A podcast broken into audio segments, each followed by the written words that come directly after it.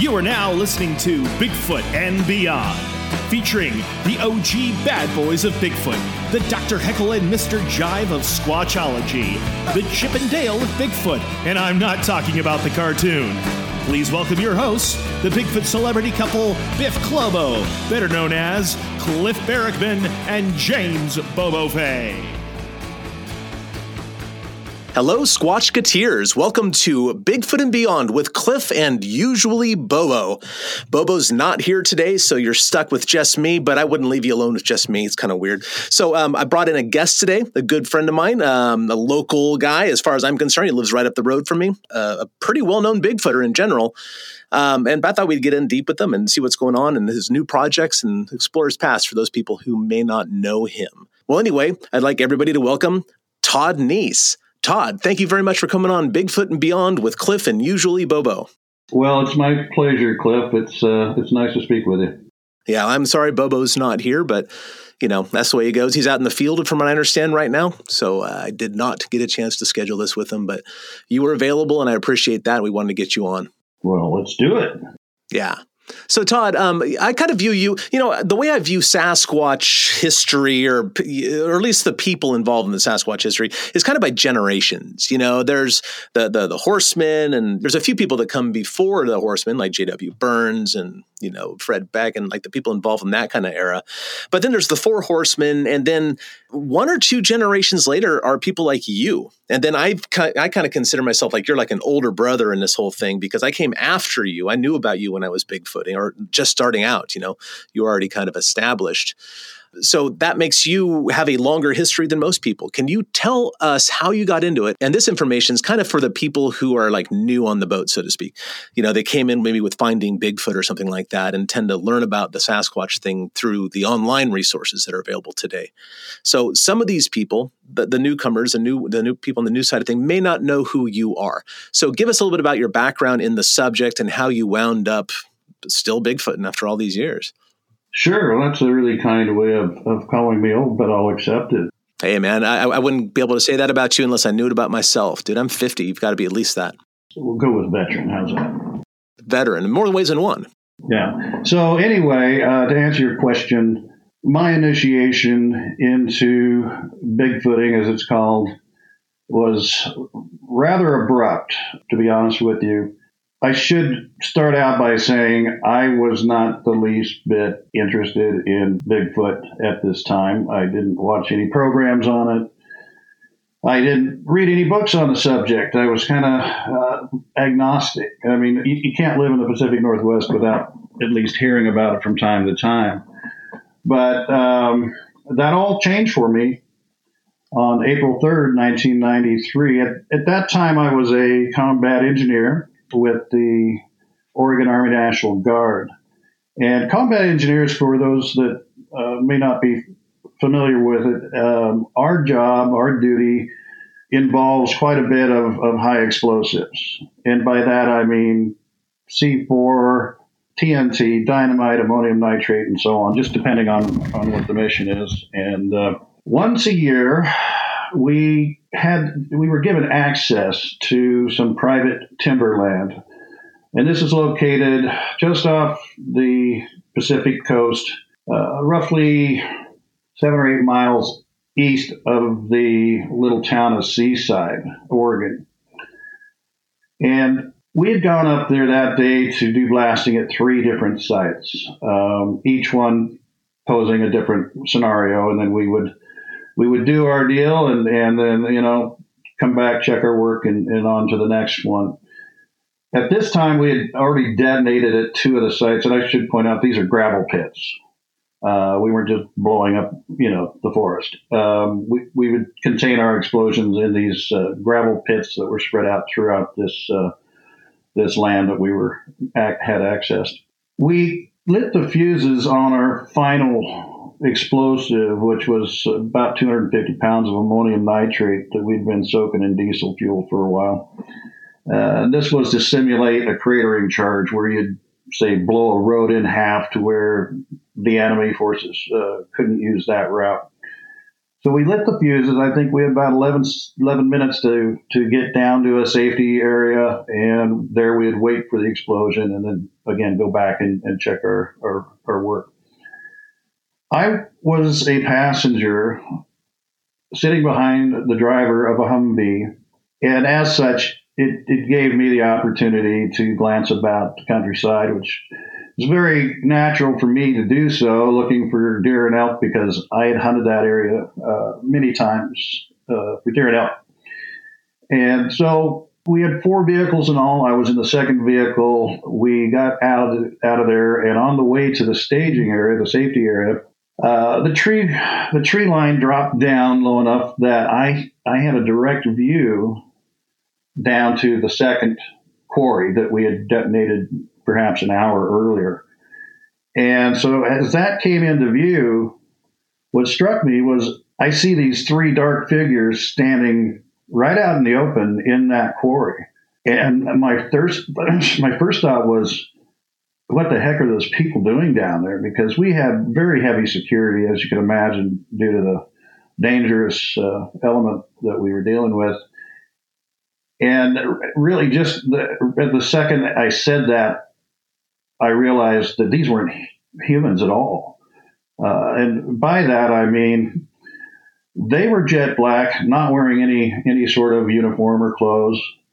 And behind them is this kind of a concrete gray rock. It was uh, basalt, and the contrast was was excellent. Um, I could make out their their profiles. It was daytime, bright sunlight and stuff. Uh, what were the scene conditions? It was really a nice day for April in the Coast Range. You know, a lot of times you just expect rain and clouds, but it was a bright, clear day. About, I would say, around three o'clock in the afternoon, and so it was a, an unobstructed view of of these um, things. And what was the estimated distance? One more time, please. Well, I no longer have to estimate it because I finally got smart and got on Google Earth and uh, using their measuring tool at the apex of this corner, being the closest point between me and them, was 282 meters. It's a fair distance, but bear in mind that as soldiers, we train with our weapons on 300 meter ranges. So we're able to identify on a MARF range uh, pop up targets. And, and these are basically plastic targets that only show you half of a human silhouette and they pop up for three seconds, and you got to knock it down within that three seconds. And I hit those puppies with just iron sights, no optics at all. I, I, uh, I don't know why I can shoot those 300 meter targets a lot easier than I can the, the 200s. Do those shooting targets uh, show you different kinds of targets, like civilian versus combat or something? Not, not on the mark range that we used. Uh, they actually, they actually look like, like uh, they were made to look like Russian soldiers. but anyhow, um, so and I and I qualified regularly as a sharpshooter, so uh, very good vision and very good uh, trigger control and whatnot. Yeah, so I, I'm looking at these figures, and these aren't half human sized targets, these are full size silhouettes, uh, enormous in size, uh, ranging from seven to nine feet high and, and, a good four, four and a half feet across the shoulders. And uh, so, just in a way of uh, description, their heads sat squarely on their shoulders. Uh, it was almost as if their their deltoids almost originated behind their ears and just went straight out to the shoulder. So there wasn't a very discernible neck like you would see on a human.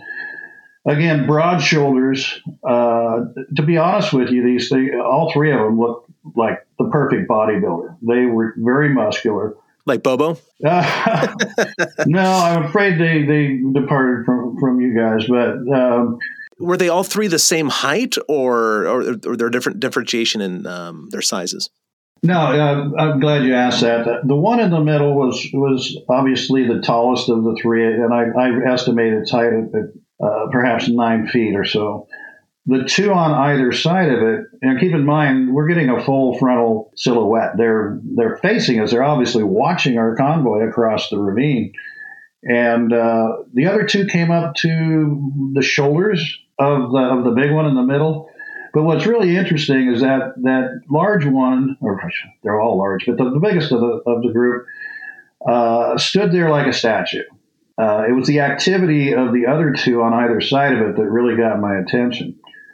Uh, but but just uh, to finish with the description of the silhouettes that they presented, the arms were a third longer proportionately than a human's. They they literally reached below their kneecaps. Uh, extremely long arms, and the legs too were were disproportionately long in comparison with the human. But back to their activity, the two on either side of this large one kind of stooped forward a little bit, and they were rocking from side to side, you know, switching weight from one foot to the other, and in the process, these long pendulous arms are swinging below their knees, and they exhibited this behavior the entire time I watched them. And speaking of that, this was not a two or three seconds something ran in front of my car. I think it was a Bigfoot type of encounter. I watched them for a full 25 seconds. And like I say, the entire time this is going on, these these two two were doing the, the Watusi. Um, it, it, obviously not human. Now, how did the encounter end? Yeah, so we were driving again away from the explosive and uh, down to the staging area. So, uh, but you know, moderate rate of speed, but not you know, we knew what, how much time we had to get out of there. But uh, we rounded a corner, and and obviously I lost sight of them. And, and the deal was we weren't that far away from that staging area, so after I lost sight of them, I just kind of collapsed in my seat and my head was just swimming with a, a million questions. And, you know, what do I do about this? And, you know, I've seen something scientifically, if not historically important, and I face the same kind of questions other eyewitnesses do when it comes to do I go public about this or do I just keep my mouth shut? And, and, you know, and, many other questions. I'm just trying to take it all in. You know, the thought of them, of, of my being out there hunting uh, year after year after year, and the thought of them being out there the entire time that I was out there and not even having a clue about it. But anyway, as it was, we came into the um, staging area and my first instinct was to jump out of the out of the Humvee and run back up the road because I wanted to see him again. Uh, you know, it's like it's like seeing Jesus and then ah, it's gone, and you just everything inside of me just said, "Go look, go look, go see him again." And I we had a standing rule that everybody had to be accounted for, and within sight of the group. I went as far as I dared, maybe 150 yards, and um, I'm standing on my tiptoes. I've got my hand up to my forehead. I'm, I'm just stretching to try to see over this this little berm that was between me and the quarry. And unfortunately, I, I was not able to to reacquire that view. But as I'm standing there, I hear somebody yell out my name, and I look to my right, and here comes uh, Sergeant Martin, and he says, "What are you looking at?" And I just said, "No, nothing." I mean, that was a fact. But he kept coming toward me. I remember he was smoking on a cigarette, and he gets right up close to me and looks me right in the eyes and says, I don't suppose you saw what I saw down at that second blast site. And I just, I'm like, I don't know, Jeff. What did you see? I wasn't going to be the one to I know, what if I said something and he said, no, I saw, you know, so I just, I said, what did you see? And he said, well, and he, I remember him looking left and right, make sure nobody else was in earshot of us. And he goes, I saw three huge, um, hair covered, I don't know, Bigfoot, I guess. And of course, at that, I'm like, dude, yeah, I did too. Wasn't that crazy? And we are just like, you know, it's nice to have that, that, uh, confirmation just to, just to know that somebody else shared what you you were uh, able to to see and and uh, but to be honest with you, I didn't need any corroboration. Um, I can't unsee what I saw. Uh, in fact, I can close my eyes and, and, still see it quite clearly. But again, just nice to have uh, um, another eyewitness Stay tuned for more Bigfoot and Beyond with Cliff and Bobo. We'll be right back after these messages.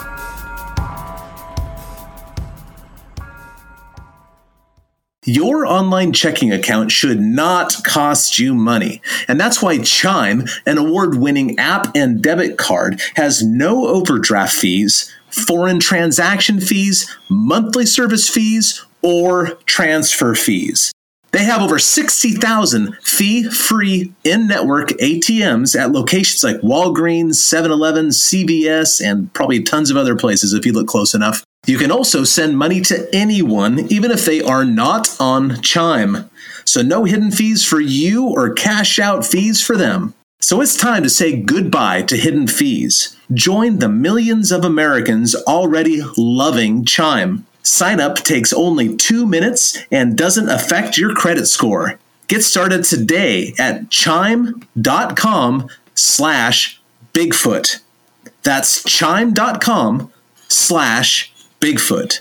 Banking services provided by and debit card issues by the Bancorp Bank or Stride Bank NA, members of FDIC. Out of network ATM withdrawal fees apply except at MoneyPass ATM in a 7 Eleven location and at any Allpoint or Visa Plus Alliance ATM. Other fees, such as third party and cash deposit fees, may apply as it was, and, and, I'm sure most of your listeners know that uh, as a traditional guardsman, we all had nine to five, Monday through Friday jobs, and we volunteer to train, do our military training one weekend a month and couple weeks in the summer. And uh, so our next drill would have been in early May.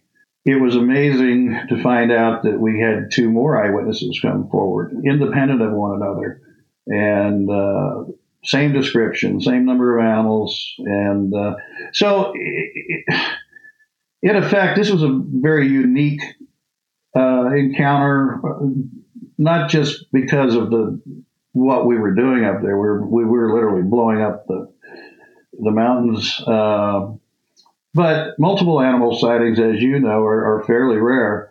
Um, and then to have multiple eyewitnesses of multiple um, subjects uh, is, is even rarer still. So it kind of stands out there as, as a, a, pretty, I don't know, historic, if you will, uh, encounter. And it's, uh, it's changed my life ever since. Yeah. So um, the, these other witnesses, I know that uh, the partner who was with you in the same um, situation, the same vehicle perhaps, saw it and said, Did you see that too? But these other witnesses that came forward, um, were they in other units or were, did they see the animals? Uh, we know that they saw the animals the same day, or was it not the same day at the same time? Or what, what, what do you know about what the other people observed? Was it exactly what you did? They were they were in the same unit. That was 1249 Combat Engineers um, and I personally never met them. I've got I got this information secondhand from somebody, and it's funny because I was good friends with uh, my first sergeant and his wife, and and I had confided him uh, what I had seen back in April, and the wives and girlfriends of the soldiers will set up uh, quite often on drill days, they'll set up a kind of a bake sale table where they'll sell us homemade goods and soda and whatnot uh, to, to, raise money for the family uh, family group for gatherings, you know, summer picnics and Christmas uh, whatnot. And and uh, Lena, the wife of my first sergeant, was telling the other gals at the table about what I had described to them the month before. And I don't even know what the odds of this are, but as she's actually having this conversation, two soldiers walked into the, the front of the armory and were walking past this this uh, bake table and overheard her say the word Bigfoot. And they both stopped in their tracks and looked at each other and looked at Lena and said, "What what were you just talking about?" She told them about you know my encounter, and they looked at her and said, "We saw them too." And that that's how that came about. I, unfortunately, uh, Lena didn't get their names, and I was never able to to locate them. But I I trust that that incident took place, and and uh, was glad for it. Nice. Well, how long did it take you to go public with what you saw? And how did that like? Who did you first tell? Like start sharing outside of your close, um, you know, military circles, basically, you know, your friends and your job and that sort of thing. Right. Well, I honestly didn't know anybody in the Bigfoot community at that time, and you're right. I I did share it in confidence with uh, close friends and my father, for instance, and, and, and some very close friends, people that knew that I'm not one to just come up with crazy stories like that. And uh, even then, I was, you know, they were somewhat. Uh, that's nice, uh, but you know, I don't blame them because, like I said, if somebody had come to me, even a good friend, at, at before the day before that, and told me that, I'd I'd be a little not condescending, but you know, just like okay, good for you. So I don't blame doubters. I tell people, you know, if you don't believe me, that's cool because I wouldn't have believed you either. So, but but again, it, it it never ceases to amaze me how just 25 seconds in then my 34 years of life completely changed the direction of, of, everything. Where I wouldn't be living where I live, I wouldn't be married to who I'm married to. I wouldn't know people that I know, uh, such as yourself. And um, but getting back to your question, um, it's kind of funny. I was uh, one day, I I, just, I decided I was just going to kind of keep it to myself, you know, do my own research. Uh, finally, watch those shows and whatnot. And one day I was reading the Oregonian newspaper and I was going through the classified ads. Um, and lo and behold, here's a slightly oversized help wanted ad that had in bold print Bigfoot, and then in smaller font, not not bolded, was it just it just said uh, uh, research group looking for a field researcher full time. Inquire, and it, it was at, I can't make this up. The number was one eight hundred Bigfoot. I know who that dials. Yeah, yeah. It was the Bigfoot Research Project that was headed up at the time by Peter Byrne, one of the, the pioneer researchers. And one of the horsemen we mentioned earlier, actually. Exactly. And, and fortunately, Peter's still with us. He's, he's going to turn 96, I believe, on the 26th, if I'm not mistaken. But he's still going strong, and he actually does get out in the field. But anyway, I called that number because finally, after a couple of months, here is an opportunity to get, kind of get this off my chest because it eats you alive to keep it in like that, to not, it, it's, to see something like that really traumatizes you. And I don't know, it, it really make, gives you pause to, to wonder what else is out there. And, uh, it opens your mind and, and your eyes. And so I thought, here is my chance to just. It was the first professional uh, research group that I had, had come across, and so I called the number. It went to voicemail. I just left a very short message. I go, "My name is Todd Neiss. I saw something in the Coast Range that I think you might be interested in. If if you're serious, because I don't know these people. If you're serious, please give me a call back. And they they almost did immediately, and they ended up sending me a questionnaire. Uh, probably like six or seven page questionnaire. It's pretty pretty thorough. Uh, in the mail, and I ended up filling it out and getting it back to them. And they ultimately ended up sending out initially one of these uh, associate field researchers, a guy by the name of Todd Deary, he met me. He called me up. He said, "When are you going to be down there again?" I said, "Well, I've got drill, you know, next week." And he goes, "I'll meet you down there. I want you to take me in there." And I said, "Well, that's great, except you can't get in there. It's we have special permission, and all the gates are locked, and they have security running around all over that that area." He said, "Just meet me up there." So I said, "All right." So I met him up there, and I'll be damned if he didn't have the master key to all of the gates. Uh, at that time, owned by Cavenham Forest Products, and then later sold to uh, Willamette Industries. Uh, and then we we proceed opened the gate and proceeded to go into the actual quarry where I'd seen these. And this is keep in mind this is the first time I've been back. And how much time had had transpired by then? Two months or so. Uh, it was in the summer, early summer, and we drove up in his jeep and we pulled in there. And he gets out. I pointed to where they're at. I get out, and he starts walking to where I, I showed him where they're at and I kind of froze for a bit. Um, last time I was there, I had 60 armed troops. And here I am up there, unarmed with a complete stranger in an area that I know these things are. And he turned around and said, Are you coming? And I just said, uh, yeah, just just give me a second. Uh, and, and I finally got my nerves about me. And we looked around quite a bit, and we did find some tracks. Uh, he reported back to Peter Byrne what he had experienced, and uh, next thing I know, uh, Peter himself came out, and and we went back in there, uh, and that's how our friendship started uh, over, gosh, over 28 years ago, and we've, we've we've been friends ever since, and we've gone out uh, many times in the field doing investigations and We've also worked together quite a bit on on uh, a few expeditions. Did you volunteer for the Bigfoot Research Project for a period of time? I did not because at that time my civilian job was that I was a vice president of a shipping company in Portland, and, and I don't didn't dare walk away from that. But but uh, I did offer from time to time to join them on on some uh, investigations and whatnot but I wasn't officially a, a, member of that. But that's that led to my introduction uh, to Ray Crowe, who, as uh, you know, had the Western Bigfoot Society for many many years, uh, pre- preceding my sighting by by probably a decade. And they held monthly meetings in Ray Crowe's bookstore down in the basement. And I, I laughingly refer to it as uh, kind of AA for, for Bigfooters.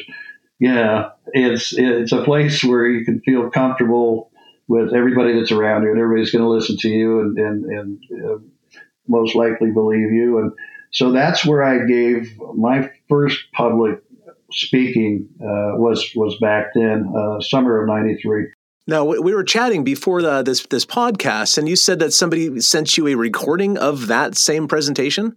Yeah, and I, I believe it was Larry Lund because I remember he recorded every one of those those meetings. Yeah, he's he's great.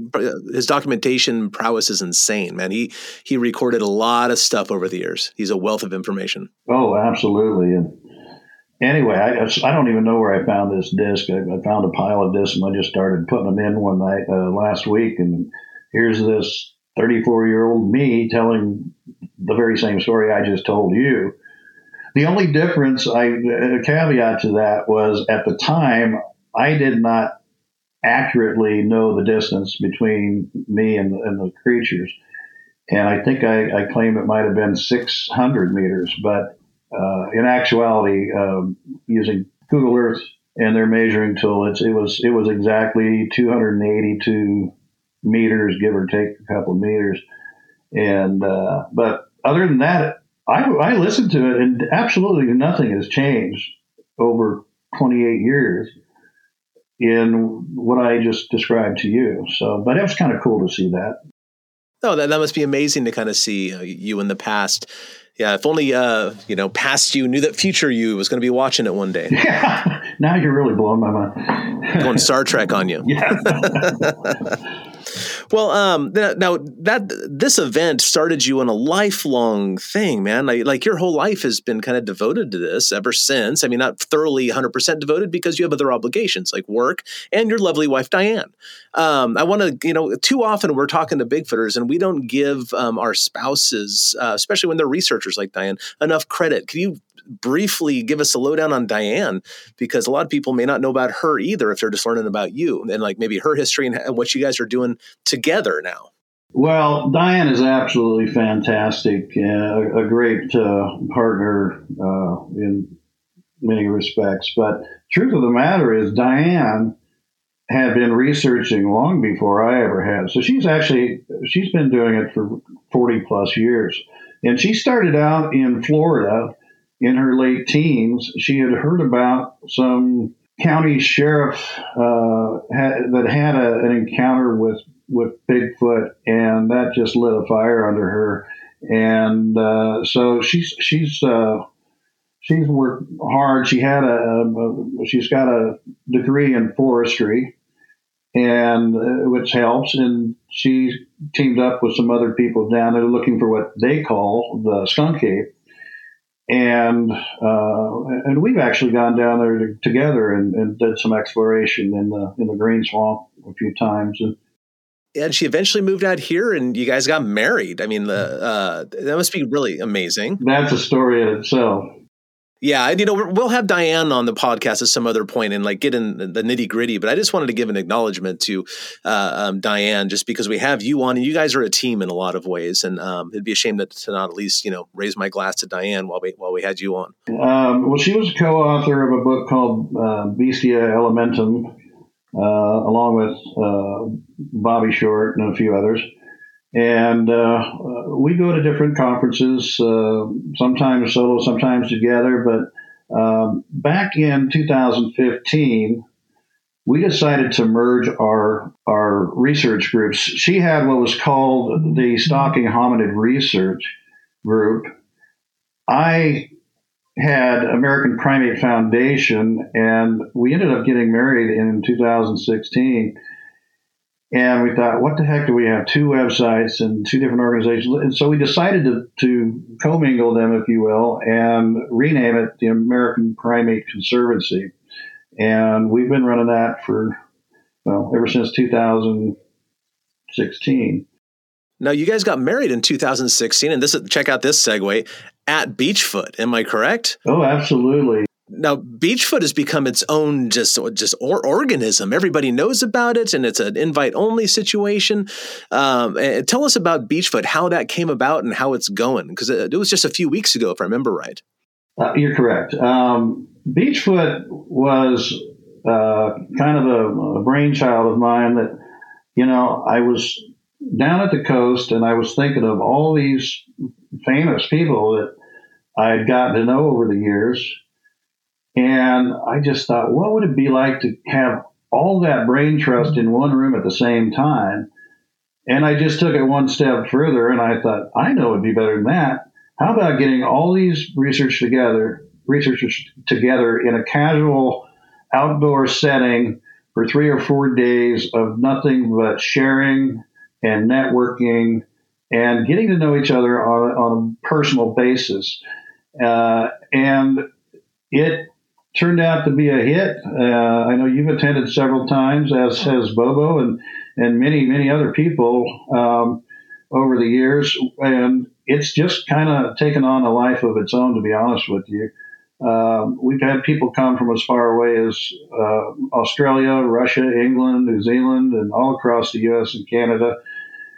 And I have to, I'm kind of proud of the fact that this is not this is the only gathering. Uh, I wouldn't call it a conference. I, I, really think of it more as a, a retreat for for uh, Bigfoot researchers. But it's the only conference I know where the speakers pay to come there instead of getting paid to speak, and they all well, they, and they share openly because they're they're in the they're in the uh, presence of their own contemporaries. So Right, and you did mention about payment, and uh, this is a charity event too, right? It is. It is. We've uh, we've raised money for different uh, causes. Uh, uh, we we raised money for the uh, Wounded Warrior Project one year. We sent a check for a thousand dollars to them, and whatever money we make, I, I be honest with you, we've been in, in, in the red more than the black well, yeah, there, are overhead costs, and there's uh, you know some food involved in the campsites, and, and, and a lot of things, really, a lot of things, really. But whatever extra money does end up in charitable hands zone, I think that's really cool. Yeah, and, and then we'll we'll roll over some of that to pay for the next year's rental of, of the campground. But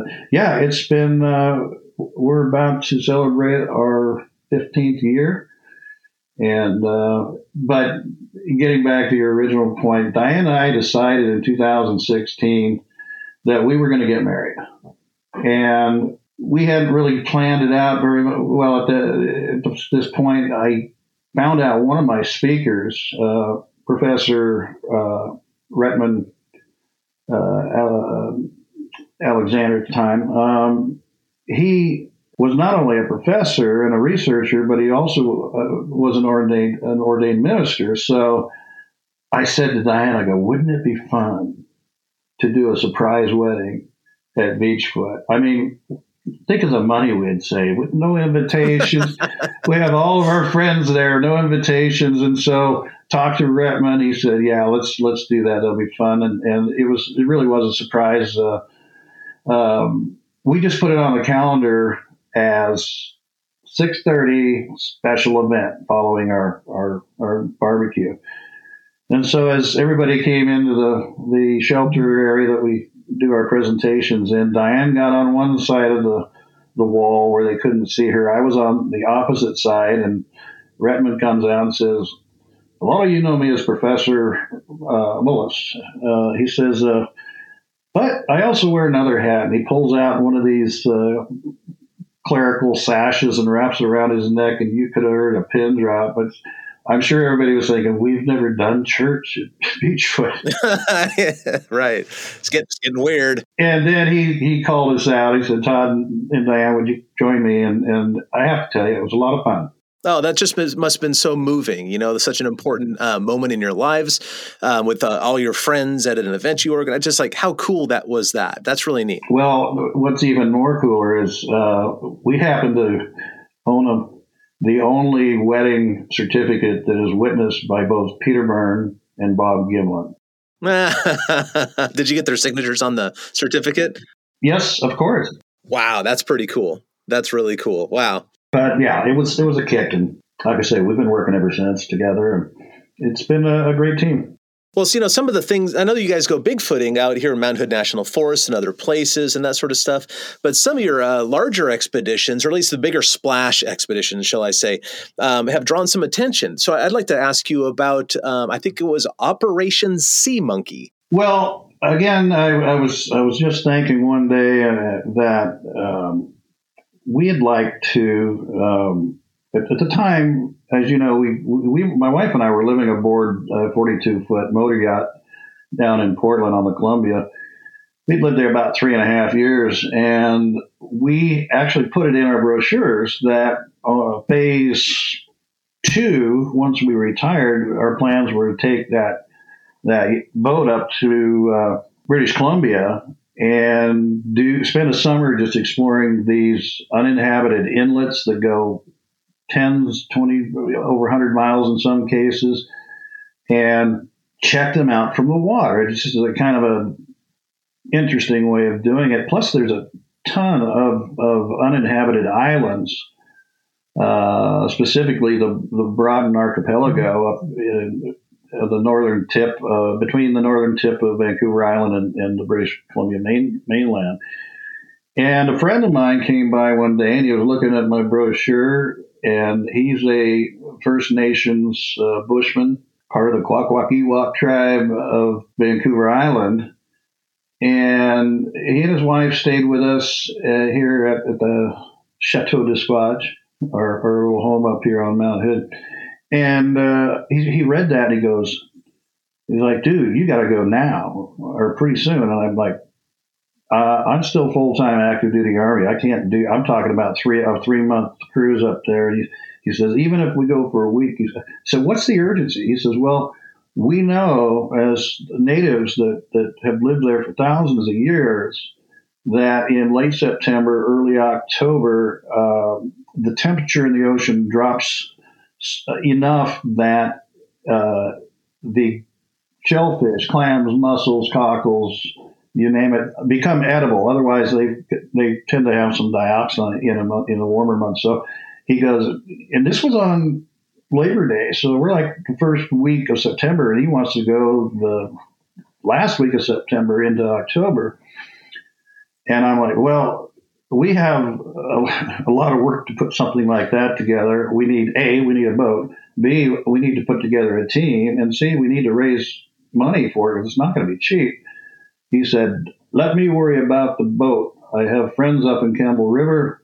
And all I can make that happen. Don't worry about it. He says, You work on getting a team together and raising the money. And so I said, Okay, we'll try. So I put together, I think, a pretty darn good team, uh, other than myself and Tom Sewid, this uh, native friend of mine.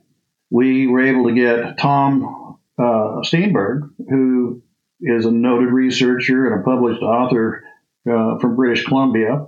And a previous guest here on Bigfoot and Beyond with Cliff and usually Bobo.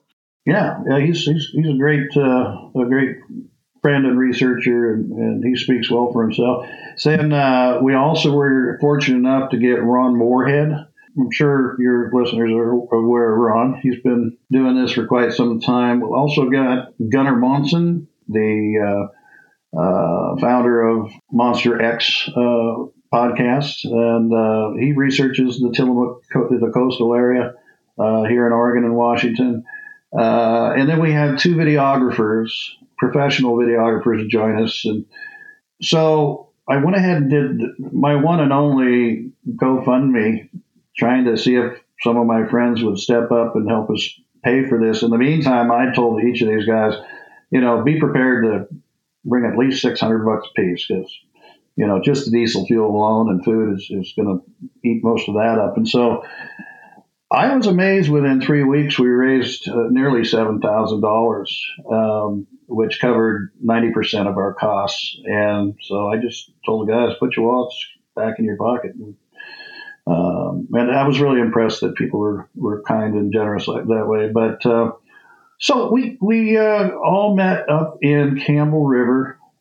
Uh, late September again, 2016.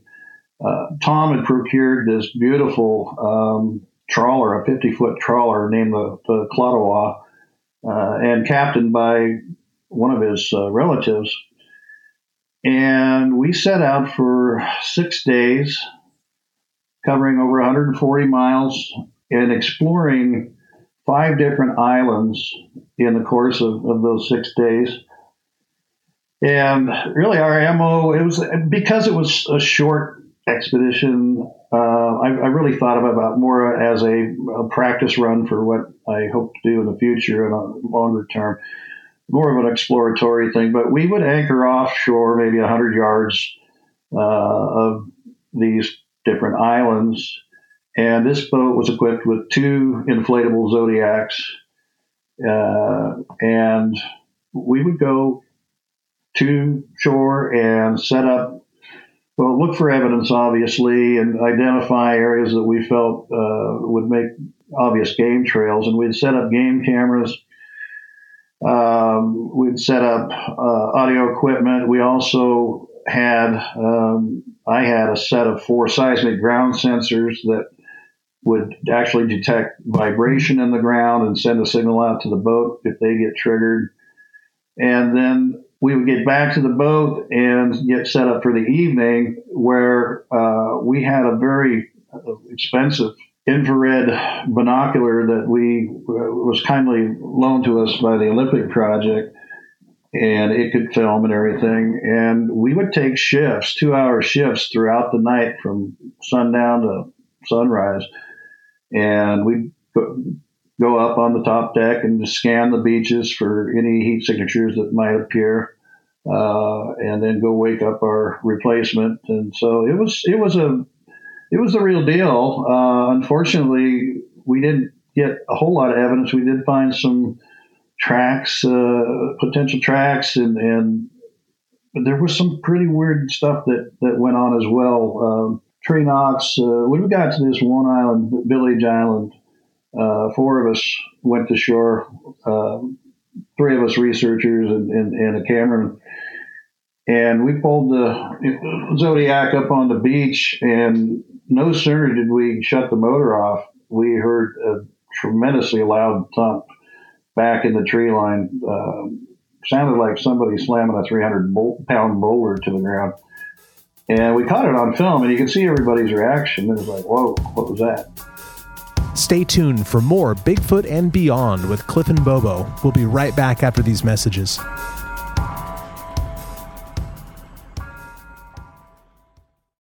I had asked the captain on the last day because we were just making this up as, as we go. I said, "Can you find me? Can you identify an island that has a river coming off of it?" I'm thinking not only you got clams and, and, and uh, cockles and whatnot, but you might have fish from there, which you'd think might attract it. So he finds this on the charts, and we go there and we anchor, and four of us go to shore. Tom Sewid was piloting the Zodiac with four of us that he was going to drop us on the island. And so we get off on this little jetty thing that's maybe 10 feet tall, that obviously was constructed by somebody. Um, and uh, so we walk, we walked the jetty to shore, and no sooner did we get onto the beach, we noticed these these enormous uh, prehistoric looking bear tracks that were sometimes 14 inches across kind of tracks. I mean, I had never seen a grizzly track before, and there wasn't just one. There were a number of them, and they were different sizes, and and there were even some wolf tracks. And I got a little nervous. Now I did have a shotgun with me uh, with slugs in it, and so we were. Going to, I said, you know what, guys, just get this done and get the heck out of here. So we proceeded to set up two cameras facing the beach. Uh, when the captain came across the, the radio and he said, Oh, how's it going? And Gunnar had the radio. He goes, Oh, pretty good. We've already got two cameras up and uh, we just need to get the seismic sensors and we'll be ready to, to, to get picked up. Oh, okay. Very good. Well, uh, who's got the shotgun? It's a reassuring question. Yeah. there was this pause, and he goes, uh, "Neiss, why?" he goes, "Well, you might want to load it. There's a bar coming." So they were they were out on the other Zodiac watching a full size male grizzly coming down the beach toward the jetty. Where again we're on the other side of it, and there's a ten foot jetty, so we can't see the bear. We have no idea how close it is, and of course Gunnar tells me what what the captain had said, and I'm like, well, two things struck me. One was there's a bear coming. The other was I thought the thing was already loaded. So I opened the breech of this this shotgun, and sure enough, there's not any shotgun shells in it. So I quickly reached for this. I remember Tom had given me this uh, a zippered bag like you get at the bank. He, he, he said there's shells in there. I opened this up, and every one of these shotgun shells was corroded. I mean, yeah, I mean, you know how they're supposed to be, uh, you know, brass ends on them. They were like almost solid rust. You couldn't even see any brass. And I'm like, I'm digging through them, trying to find the the least corroded of them, and and I'm fighting to get.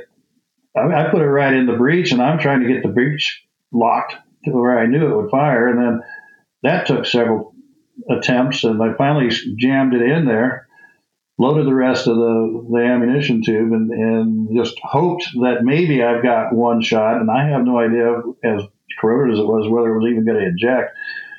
So I get that done, and everybody's looking at me like, well, Mr. Leader, what do we do? And I'm thinking, God, was it on Nat Geo or something? I think I've seen this this movie before. I'm, okay, guys, here's what we need to do. We all need to spread out in a, in a line and make lots of noise everybody like, okay, and then what? I said, then we go toward the jetty. Yeah, but the bear's on the other side of the jetty. I that's the only extraction point. We, we've just got to do it. Just everybody keep your head on a swivel. We start walking. I realize nobody's making any noise. I'm like, come on, guys, we got to make noise. Well, Tom Steenburg, as I'm sure you can picture this, Tom Steenburg thought it would be cute to break out into the Jungle Book theme song of the bare necessities, the simple bare necessities. I can't make this stuff up. We all kind of look at him and go, Tom, really? And then just out of nervousness, we all we all joined in and did a rousing barbershop quartet of the bare necessities. Yeah. I hope that was on camera. I don't think it was. I wish I wish it was because it, it it it was classic. But we just very sheepishly started moving toward this jetty, you know, anticipating at any time this huge bear is going to come over the top. Finally, we spot Tom out there in his Zodiac, and this had the you know uh, center console steering, and we go, "Hey, we're saved!" And then he's out there at the end of the jetty, standing up and slapping the side of this console as hard as he can, and it's like, "Oh, the bear's here."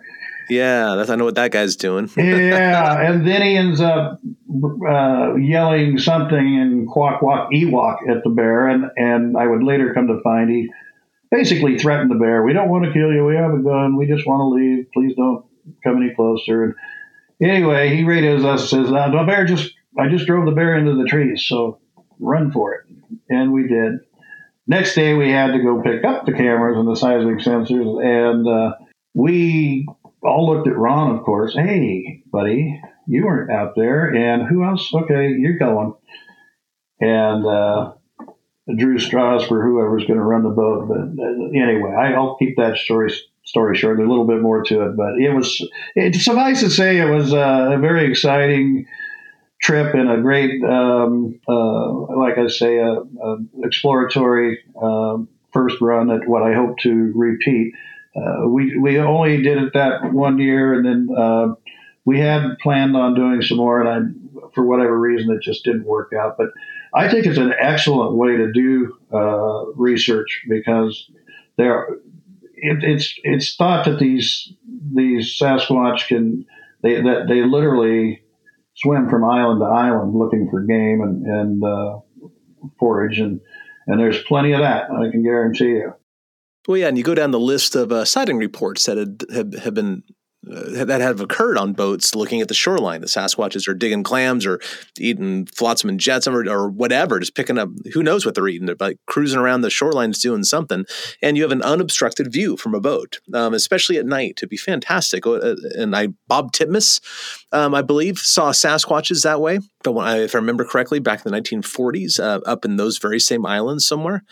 Um, I can think of a small handful of other reports off the top of my head um, of other people seeing them in the same situation. So it seems like a very valid research technique. Well, I will say when we were going through the Johnstone Straits, uh, Thomas Sewid pulled out a chart and some dry eraser markers, and he just went down the map and put red dots where he had personally known of sightings and by the time he was done, there were like 25 red dots on that map all along our route. So, yeah, they're definitely up there, and, and uh, I plan to go back.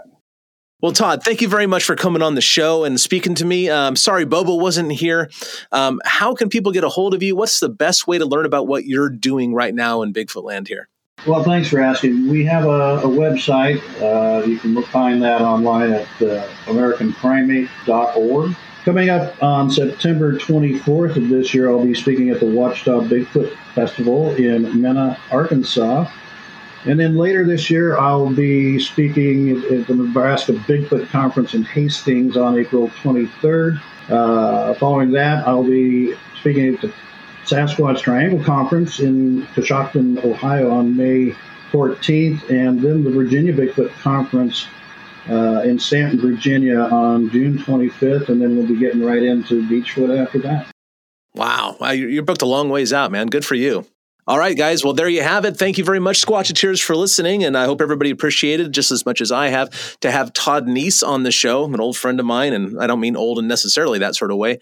But um, I hope you get a hold of Todd if you're looking for a speaker for your events or you just want to pick his brain about something. He has a lot of experience and a lot of knowledge in the subject. So, uh, Todd, thank you very much for coming on. And I guess I'll talk to you soon. It's been my pleasure. Thank you, Phil. All right, Todd, you take it easy, man. Well, Bobo missed out on that one. Um, a little sad about that. I think he would have enjoyed that and picking Todd's brain. Uh, of course, Bobo's Todd's friend as well, so it's just nice to get friends back together.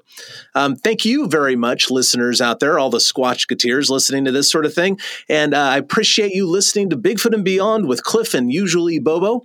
Um, next week, I'm sure Bobo will be back. I mean, if he's gone for more than a week or so, I start getting worried. So um, next week, tune in for God knows who we're going to have on. And in the meantime, since Bobo's not here, keep it squatchy.